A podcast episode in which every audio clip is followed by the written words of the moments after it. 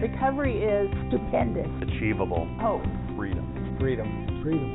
Empowering. It's unique to everyone. It's a journey, not a destination. Getting a new lease on life. Finding restoration after you fall down. Recovery is having the freedom to enjoy life. For me, it was finding a way to really love myself. My recovery is possible in part because of my own sense of purpose. Welcome to another Recovery Talks podcast. I'm Mandy Nunez, the Assistant Director of Montana's Peer Network, and I'm going to be your host today. And today we have a special guest. April Jackson is my guest today.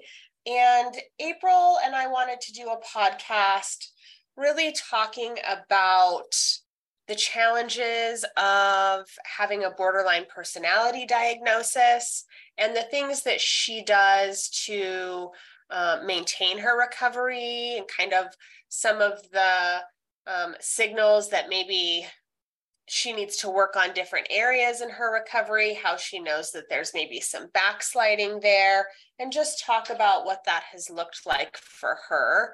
Welcome to the podcast today, April. I'm so excited that you're here joining me to talk about this. This can be a really hard subject to talk about. Yeah, thank you for having me. Um, absolutely. Having borderline personality disorder is not easy.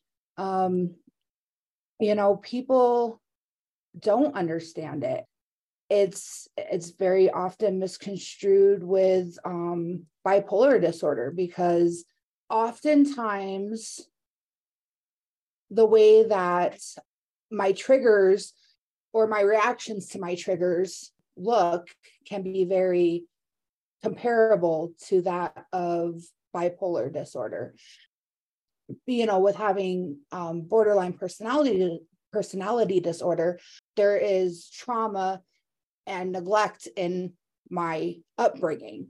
And so uh, another kind of byproduct of that diagnosis is also ptsd and so not a lot of people like recognize and understand and and look at it like that. So when they see kind of like these reactions of um, not being able to uh, think clearly or you know adequately explain like what's going on or or you know articulate what you're trying to explain you know then they just think oh well you know manic state or whatever. And and that's really just uh, not true and very frustrating to deal with.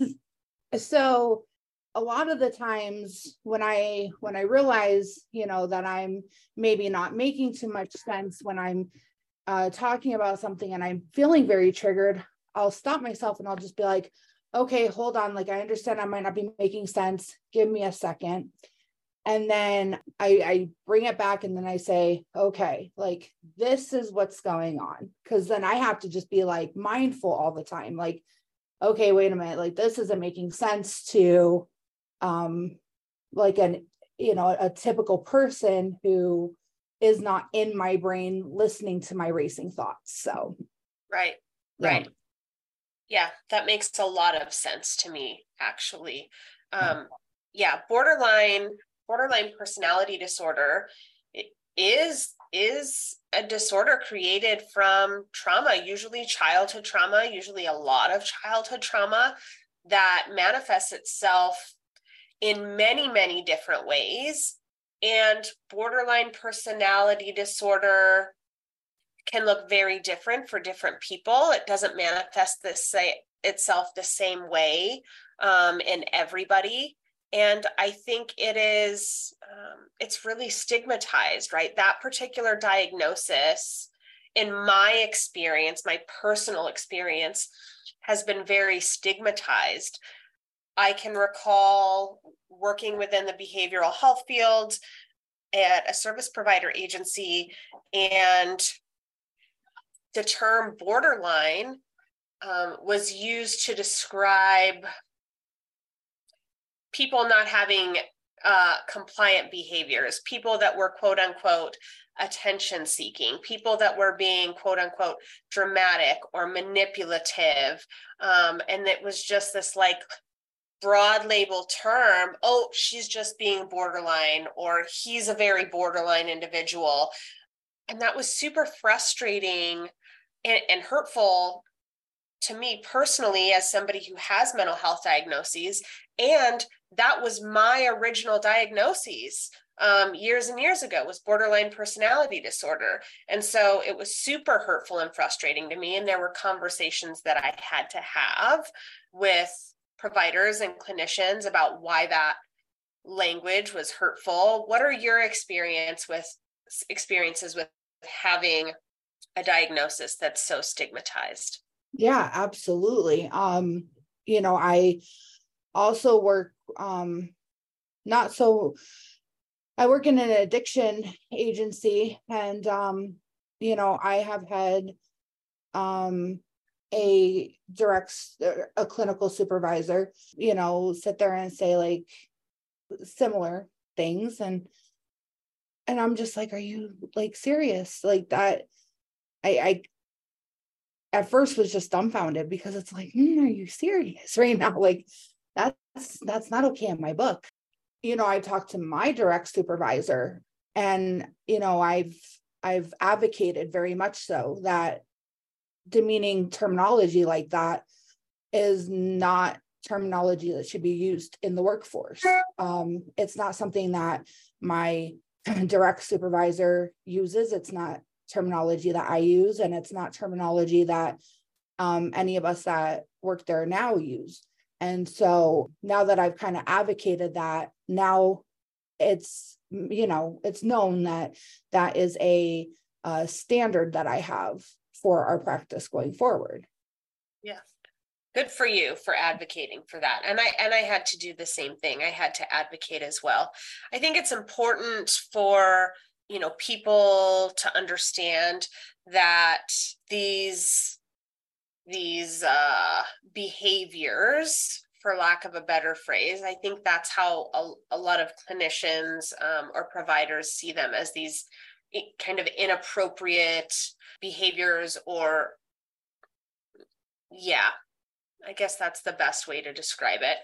Really aren't these like intentional behaviors that that we participated in or that we chose to have I think it's really important, especially early on in somebody who has borderline personality disorders recovery, when we feel everything very intensely. Our, our emotions are very intense and very extreme. And the behaviors that come with those extreme emotions um, and some of the other symptoms that are part of borderline personality disorder are their survival mechanisms, right? These behaviors are survival mechanisms that we developed in order to survive the lives that we had, to survive all of the trauma that led to this diagnosis. And we're not intentionally being you know manipulative or dramatic or um, you know non-compliant or rebellious or risk-taking kind of all of these terms that you hear to describe people who have borderline personality disorder we're suffering right these yeah. feelings are painful i've heard i've heard it described and for me this was very true early on.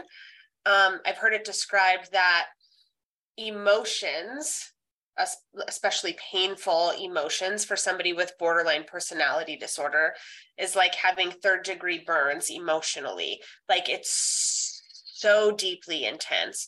And that's why you see so much risk taking and so much suicidality and angry outbursts and that kind of thing is because the suffering is so intense that oftentimes it can be really hard to use our tools or develop new tools.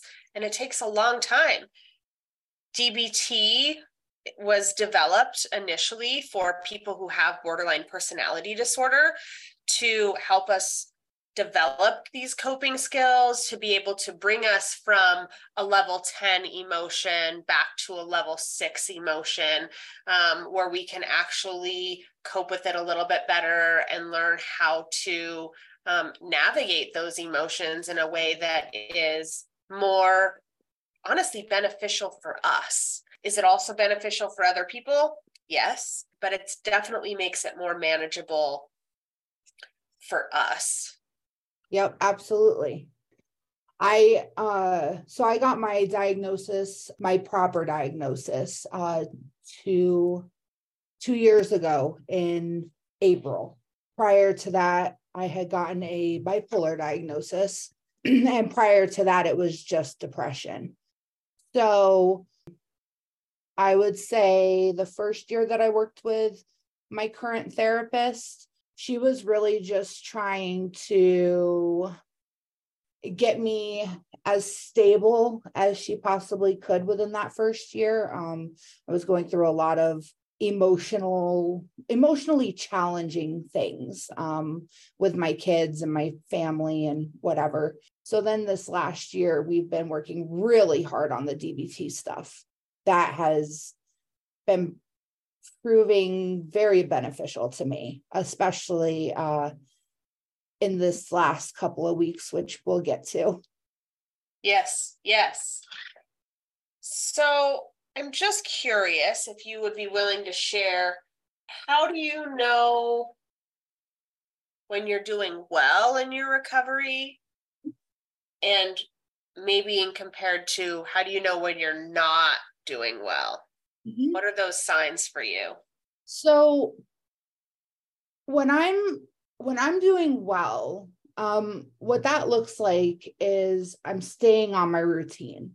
My routine is really very simple, you know, get up, make my coffee, talk to my best friend for a little bit while I'm waking up, take my shower, get ready for school or work, you know, and then have my day, come home, have my meal, wind down, go to bed, whatever my day looks like.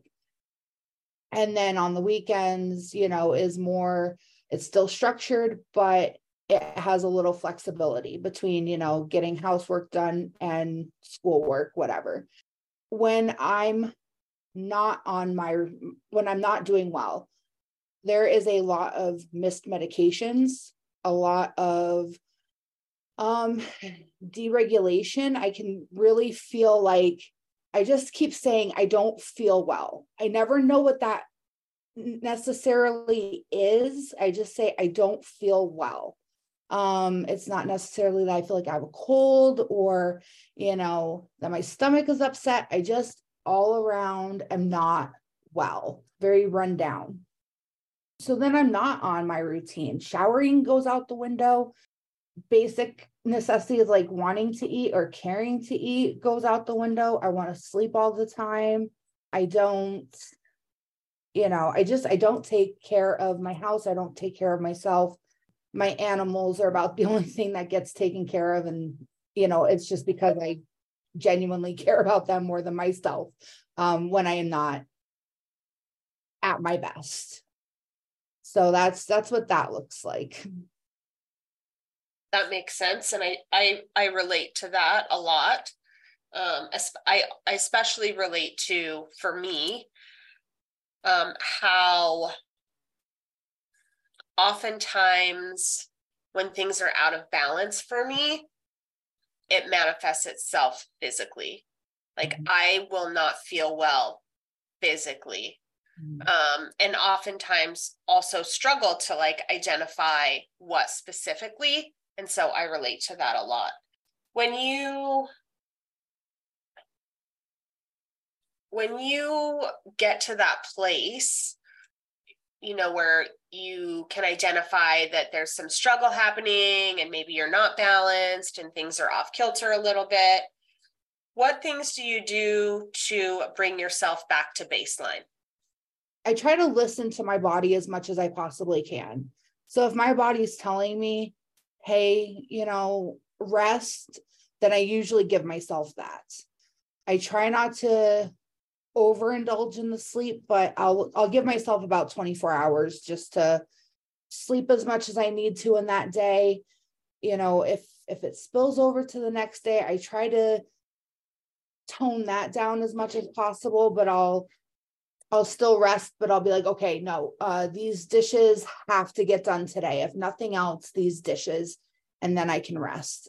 And then I try to increase it every day thereafter. Like, okay, um, today I'm going to do like a shower and the laundry, and then so on and so forth.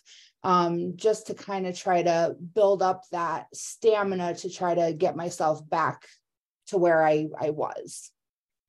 Yeah. So you set, set yourself increasing goals each day. Exactly. Awesome. Awesome. Where do you notice where do you notice an increase in in symptoms first? So usually when I when I start to to notice that things are gonna start sliding is when I get up and I don't want to take that shower. Because that's usually where my trauma triggers start is is in that bathroom. So when I go into that bathroom and I'm trying to get in the shower and I just can't do it, then I'm like, oh, okay, like we're we're going into it. I'm still trying uh, to get through that hump of okay, even though you feel like this, you still have to get to that point. But there's just days and there's times where I just I I can't. So that is an area that me and my therapist are working on getting through. But for now, yeah, that's that's that hump still. Yeah. Yeah. I can relate to that as well taking care of self is usually the first first kind of thing to go for me as well. What is one thing that you do daily that supports your recovery? Aside from taking my meds because you know i i need my meds to help stabilize uh my mood and my anxiety but staying connected to my support system. Mm. I really need my my support system. My husband's an over the road truck driver, so I am home alone a lot. And you know, it's been nice. Um, my sister-in-law came over a couple of times last week and she gave me a call a couple of times last week. So um, and she was going through her own stuff. Um, but she still took the time to to come over and and we talked and we cried and we connected and and that was good. That's awesome. Yeah. Being connected to people that um you know understand what we're going through understand how our illnesses manifest themselves and understand what recovery looks like for us and how to support us and getting back on track is super important. Um because it can be hard for us to reach out when we're not doing well.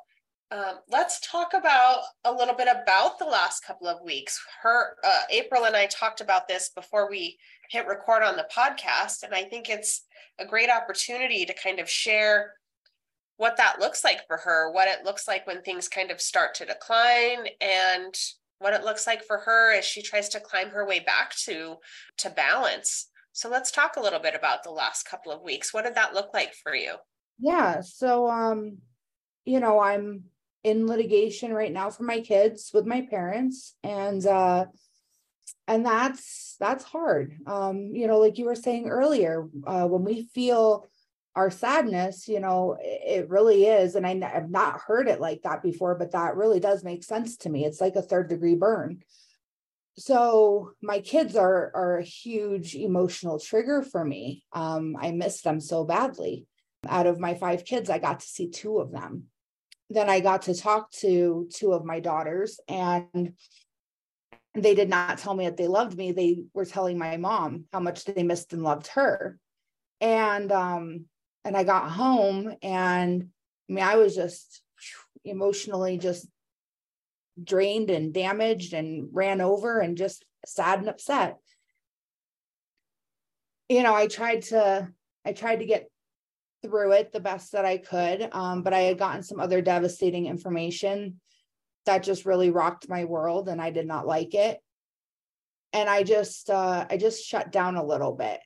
And then I I went to work on Monday and I had Tuesday off. And Tuesday I was like, I'm doing nothing. Like I am going to cook some food um, because I, I didn't want to get too deep into it. So I, I wanted to eat, but I wanted to do nothing else. And then I went back to work um, Wednesday, Thursday, Friday. But Wednesday, when I went to work, um, my doctor's office, my psychiatrist's office calls me and says, um, So your psychiatrist is no longer in the practice, and here's some suggestions for you. And my mind was not comprehending what this lady on the phone was saying. Um i'm like hyperventilating i'm kind of uh panicking and i'm like okay i'm sorry what? Um so she repeated herself and she's like just talking and i'm like okay i'm sorry. I'm like so what were your suggestions again so i'm i'm taking down some notes and i'm like oh wait a minute i'm like no i'm like i'm not taking your suggestions i said i will go find my own because i did not like hers so i get off the phone and I'm like, okay, like what am I going to do? Panicking a little bit. But there was a difference. And, and this is where the DBT came into play. Me a year ago, my whole world would have been lit on fire. The world would have been crashing down. But I managed to just text my sister in law and I was just like, my psychiatrist left the practice and now I have to go find a new one and I'm scared. And then I I did. I just I called who I wanted to call. I explained the situation got some information and then I called my primary care office to find out if in the interim my primary care would go ahead and fill my prescriptions um texted my therapist to let my therapist know what happened and everything that I've done you know in that process and my therapist was just like hey I'm so proud of you like you're using your wise yeah. mind, not your and not your uh, emotional mind. She's like, you've honored your emotions, you know, you've let yourself grieve this process, but you're working like through your emotions. And so, you know, the the final outcome is the next day I went and I filled out those the packet for my new psychiatrist who I'm looking forward to seeing in three months. Um, my medications are going to be managed between then. My pharmacy is already aware that this shift has happened and who to send my meds to. And and I did all of that without freaking out. And I let my my clinical supervisor know, you know, hey, look, like this is something that I'm going through, but you know, my my clinical supervisor and I have been working so hard on helping me gain confidence in myself that I feel like that work has also helped that I was confident in my own ability that I could execute my own plans. And I mean, I, yeah, between the DBT and all that, I mean, I felt like I, I came out pretty well. Then this weekend came along and I, I had this whole giant plan of like, I'm to get all these things done in my house. I did not. Um, Saturday, you know, I took quite a few good naps, but I listened to my body. You know, I did some dishes and I did some laundry but I woke up this morning and I took that shower and I finished up my dishes. And that's what the other side looks like. Yeah. So I'm very impressed. That's super hard stuff. So, I mean, I don't even know if it really matters what your diagnosis is, to be honest. Like, when you have worked with a psychiatrist for a length of time, um, and shared with them and develops trust and rapport with them and you feel like you know you're you know maybe you're on good meds that are managing your symptoms. Maybe you're in the process of trying to find that balance of medications that work for you. Um, that can be really um, kind of upsetting and and like you said rock your world when all of a sudden um, your psychiatrist is no longer no longer a part of you know the clinic that you were going to. And so the fact that you were able to one have your moment of freak out because i think that's i think that's pretty normal or common. I feel like i would have my little moment of panic as well if that happened to me. Acknowledge it. Use your skills and then make your plan and follow through to be able to say nope i don't like your suggestions. I'm going to call and check around and find my own. Um, calling your primary care doctor and saying can you manage my meds in the interim? Letting your pharmacy know there was a change. And here's the kicker which is super valuable um, for somebody who does the work that we do letting your clinical supervisor know right? Because it's important that our clinical supervisors know when we have these kind of big life changes happening how are they going to a support us right be able to look out for changes in our behaviors if we are struggling and hold us accountable to do the work that we need to do while being supported to find balance again. And so kudos to you for that specific piece too. Um, and I think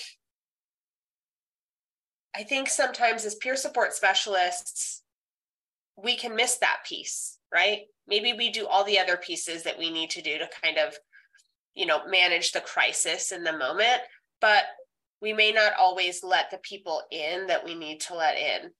Um, and a clinical supervisor is pretty important to let them know what's going on with us. They they are huge in supporting us at work and our wellness is key to us being able to do the work that we do right? And so if i'm not balanced and i'm unwell how am i supposed to support other people on their recovery journey towards wellness? So it's really important that our clinical supervisors know that. Yeah. The other thing that we that we um, wanted to talk about a little bit is how do you know when your when your recovery isn't being supported my recovery it's not a hundred percent just mental health. I mean my my recovery is uh, both sided with addiction as well. For me a lot of the time that i was using substance it was to take away that emotional pain that i was going through. When when my when my mental health is not in the greatest place um that's when i know that i am at risk of you know relapse in other areas and i was just talking about this with my best friend the other day um because her her cousin is going through it and so um you know i was telling her i have to be very mindful of my recovery in all aspects. So I have to, I have to just keep myself at a certain level. I mean, I can't let myself get below a certain level or else I will just tip over. And I, I've not ever let let myself get to that point. Um, because one slip and I'm it's it's over but there have been plenty of times where you know i sit there and i say you know just just let me just let me cut myself once and i'll just be okay you know i don't want to feel this emotional and so it's always supported because i don't hide those thoughts mm. um that's the key i don't hide my thoughts and and my my own concerns um whether it's texting my husband I am at such a rough point right now. I don't want to live. Or I'm at such a rough point right now. I really just want to cut myself. And then, you know, he just sits there and he says, um, you know, just something, just anything. And then it's like, oh, you know what? He, he is right. Like I do need to like reframe my brain. And then that's when I will use one of my skills again that my therapist has taught me. And that's like, okay, yeah, it, it's true. I really do not want to do that because I don't want to completely just fall off. Yeah. Yeah. That makes sense to me as well. I I also am in recovery from uh, non suicidal self injury. Some people call it self harm. Um, that's a part of my story as well. And yeah, especially early on in the first couple of years, that is one thing that for me, it was hard to kind of not go there in my mind a little bit um, when I was hurting, when I was suffering, when I had intense sadness, intense anger, feelings of betrayal, feelings of hurt, grieving. Yeah. And I think there was a part of me, right, because I couldn't use substances anymore and I hadn't fully developed coping skills that that I was good at using in the moment anyways I didn't feel understood. I didn't want to be a burden. And so these kind of, you know, that was one thing that I felt like, well, I can't, people won't know. It'll help. I can't get in trouble for this, right? It's not a relapse, so it's better than that. And so, yeah, it it took me a while, and I had to be honest about that um, in the recovery program that I was working. I was honest about that at drug court because I was in drug court at that time. I was honest with that um, with the people that I lived in sober living with. And we had to build a plan around how to not utilize those skills as my coping skills and how to use different skills as my coping skills. But there was a good chunk of time there that in my mind, that's where I would go. And you're right. I had to be really honest about that with my mouth. I had to say, this is what I'm thinking about, so that the people around me could support me in making a different choice. Because I didn't want to continue to participate in that. I didn't want to continue to cause physical scars on my body. Um, I wanted to be able to use healthier skills to manage my emotional pain and distress but yeah, for a lot of people with borderline personality disorder, non suicidal self injury or self harm is part of that story. And it can be easy when things get rough and we're struggling to go to that place in our mind. And it doesn't necessarily mean that we want to die or that we're suicidal. It just means that we want someplace else for that pain to go. And oftentimes, when we can make that pain something physical, it, it will dissipate afterwards. Um, yeah. So kudos to you for saying those things it, eh, because that in itself is a tool to say, this is what I'm thinking about and I don't want to do it. So I'm telling you about it. So let's talk about it. Mm-hmm. Yeah. I'm really, really proud of you and really impressed at the work that you do and the work that you've done um, on yourself and you bring great insight to be able to help other people who also have borderline personality disorder. That's one thing that I found um, not a lot of people can relate to that don't have that diagnosis or or don't have experiences or stories similar to ours. And I think it's wonderful that you get to help and support other people that have this diagnosis. Because for me, I didn't have that. And it's really challenging when you can't find anybody that relates to you in that way. And mm-hmm. so I'm grateful that the people that you work with have that in you because that's huge. Just us having this conversation it's nice to have. It's nice to to see somebody else and hear them share yeah i know what that feels like too and this is what i did. This mm. is what i do to maintain my recovery. I'm really impressed by the work that you've done. Well i'm really really grateful that you came on today to share your experiences. I hope that our listeners find something in your story that can help them in their recovery journey. And thanks to all of our listeners for listening to our Recovery Talks podcast today. If you're interested in being on a Recovery Talks podcast or in maybe giving us a topic, something that you would like to hear us discuss that you haven't heard, Um, you can email me at mandy at mtpeernetwork.org. Thanks again and have a great day. Recovery works and recovery is possible. Recovery works and recovery is possible. Recovery works, recovery is possible. Recovery is possible. Recovery works and recovery is possible. Recovery works. And recovery is possible. Recovery works and recovery is possible. Recovery is possible.